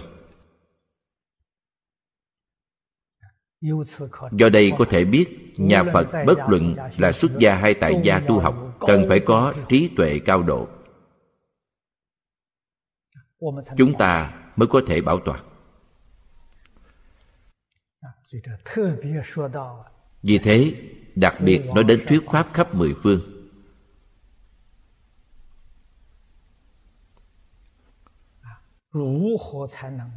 Làm sao để giữ được mình?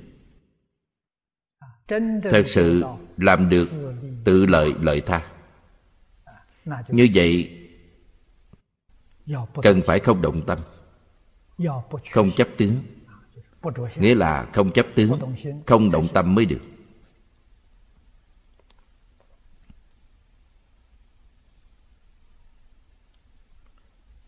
Phổ âm trang nghiêm trạng thiên dương. Đắc nhập phật tịch tịnh cảnh giới phổ hiện quang minh giải thoát mục đây là vị thứ chín danh tướng giải thoát.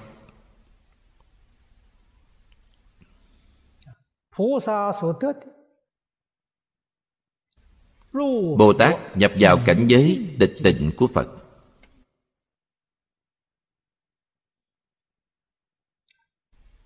Nhìn từ câu này,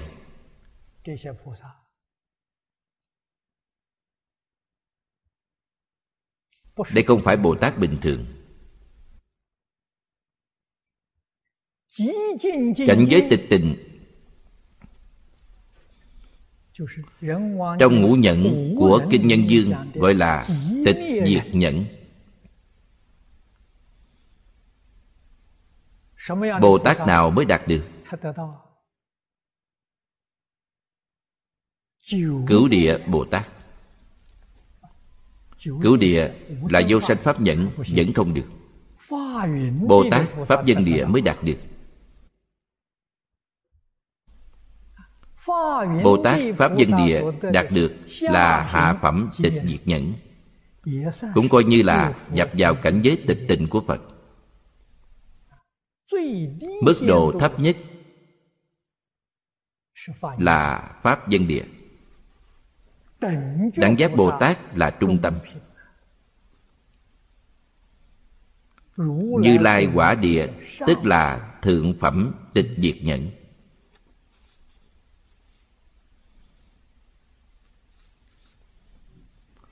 Cho nên tôi nói, những người trong hội quan nghiêm đều là chư phật như lai.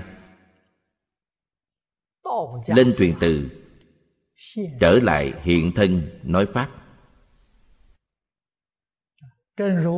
Như phẩm phổ bôn nói, đáng dùng thân gì để độ liền hiện thân ấy?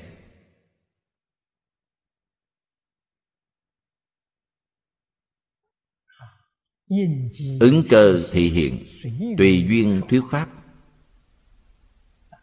Chúng ta không thể xem họ như thiên dương bình thường. Vậy là sai. Đây là nói nhập cảnh giới phật.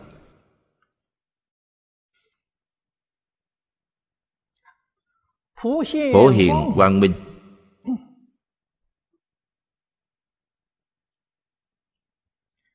đây là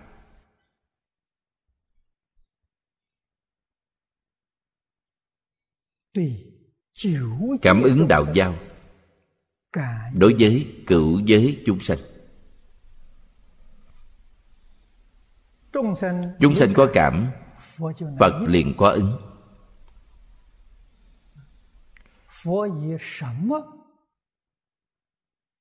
Phật dùng đạo lý gì để ứng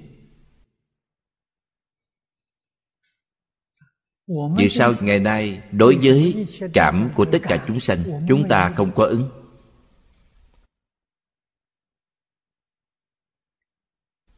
Đức phật vì tịch tịnh mà có thể ứng.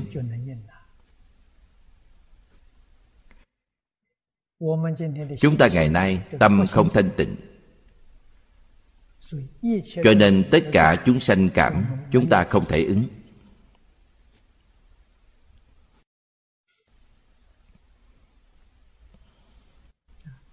đạo lý này rất sâu sợ cho vị đồng học, nghe không hiểu, chúng ta dùng một ví dụ để nói rõ.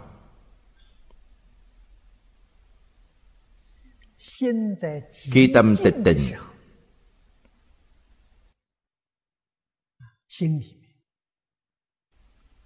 trong tâm không có ý niệm.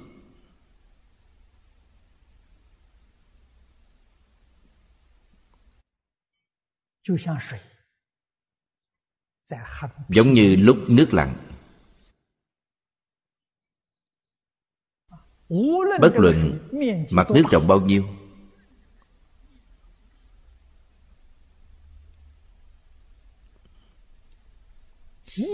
Chấn động cực kỳ di tế.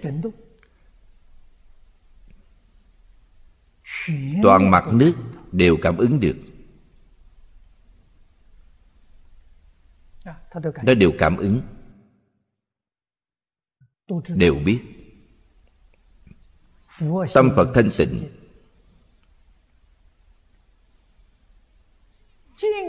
Hết thảy chúng sanh khắp tận hư không biến pháp giới khởi tâm động niệm. Phật đều biết. Chúng ta khởi tâm động niệm giống như luồng sóng điện phát xạ vậy. Ngài có năng lực thu nhận dao động di tế nhất ngài cũng nhận được. Vì sao vậy? Vì tâm ngài thanh tịnh. Trong kinh lăng nghiêm đức phật nói với chúng ta tịnh cực quan thông đạt. Tịnh đến cực điểm sẽ thông đạt. Tất cả chướng ngại đều không còn.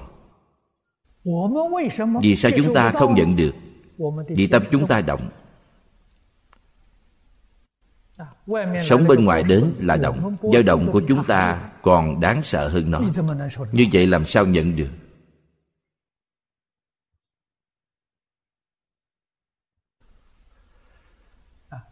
Do đây có thể biết từ đạo lý này chúng ta có thể lãnh hội được. Tâm càng thanh tịnh năng lực tiếp thu dao động của tất cả chúng sanh càng mạnh càng thanh tịnh, càng mạnh. Diện tích tiếp thu càng rộng. Đạo lý là đây. Chúng ta hiểu đạo lý này. Ta mới biết nhất định phải tu tâm thanh tịnh. Tâm thanh tịnh vô cùng quan trọng.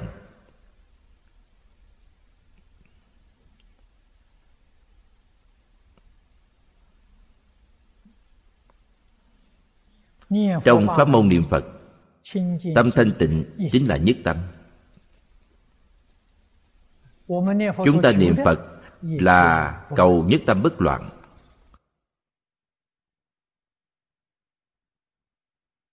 Đây là sơ cầu của người niệm phật. Niệm phật nhất tâm hiện tiền. Công phu mới đắc lực.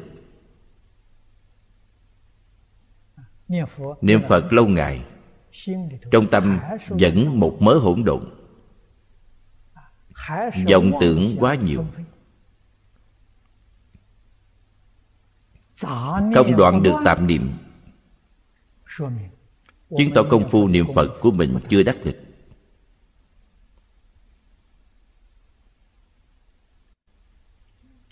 nhất định phải niệm để làm dứt sạch những vọng tưởng này chúng ta cũng rất muốn niệm sạch, nhưng không sao dứt được. Nguyên nhân do đâu? Nhất định phải biết bản thân chưa buông bỏ.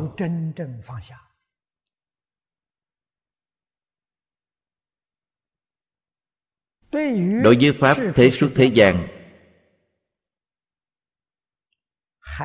vẫn còn tham ái.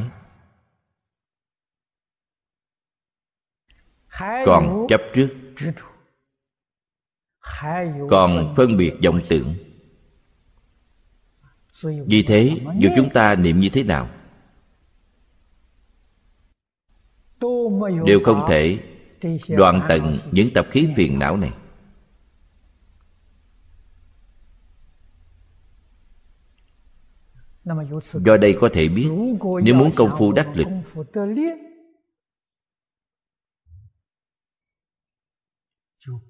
không thể không buông bỏ.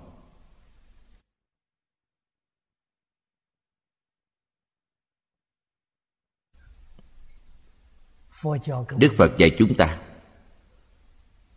tri túc thường lạc, tâm an lý đắc. Trong cuộc sống hàng ngày chúng ta thật sự nhận thức được, lấy ít làm đủ. Chỉ cần đủ duy trì cuộc sống là chúng ta đã thỏa mãn. Trong lòng thỏa mãn, đối với cuộc sống vật chất mình đang có, công phu dễ đắc lực.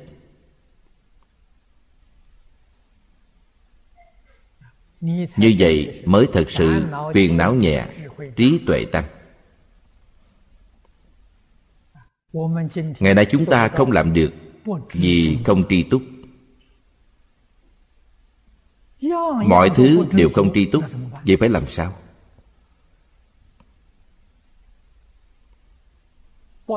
Không những trong pháp thế gian chúng ta phải tri túc phải buông bỏ tất cả những cái dư thừa. Trong phật pháp cũng phải biết đủ. Tôi thường khuyên chư vị học một môn. Tương lai chúng ta thành lập phật học viện. Thời gian học phật học viện là 7 năm. Bảy năm mọi người học được bao nhiêu kinh luận? Học một môn. Vậy mới có thành tựu.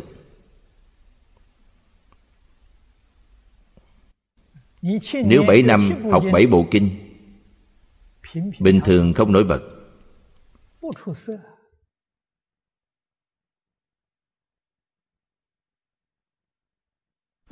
không thể sánh với người khác. Bảy năm học một bộ kinh. Ta thông suốt bộ kinh này. Nổi tiếng.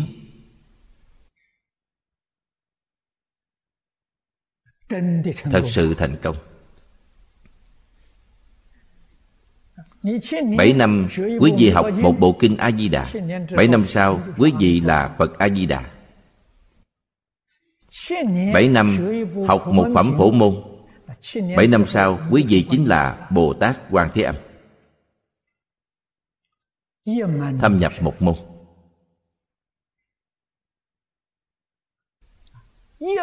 Nếu thông đạt một môn Nói cho chư vị biết Hết thảy các pháp môn đều thông đạt.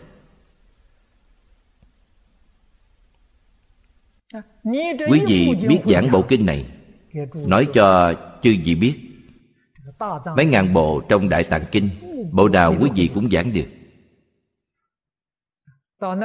Đến lúc đó, Xem quý vị có từ hay không. Sao lại nói thế? Nếu quý vị đại từ đại bi, Quý vị có tấm gương tốt cho hàng sơ học, Vẫn chuyên vào một môn. Giống như Bồ Tát ở đây vậy. Ngài đạt được pháp môn này, Thật ra các pháp môn khác họ đều thông mọi pháp môn đều thông đạt, vì sao vẫn nói được một pháp môn? Thiện tài đồng tử đi tham vấn. Ngài nói các pháp môn khác tôi không biết, quý vị đến thỉnh giáo người khác. Đây là từ bi thị hiện, nói cho chúng ta biết làm sao mới có thể thành tựu. Quý vị học nhiều quá, không đủ thời gian. Tinh lực bị phân tán không thể tập trung học không được. Hôm nay thời gian đã hết chúng ta tạm dừng tại đây. A ni tho phở a ni tho phở a ni tho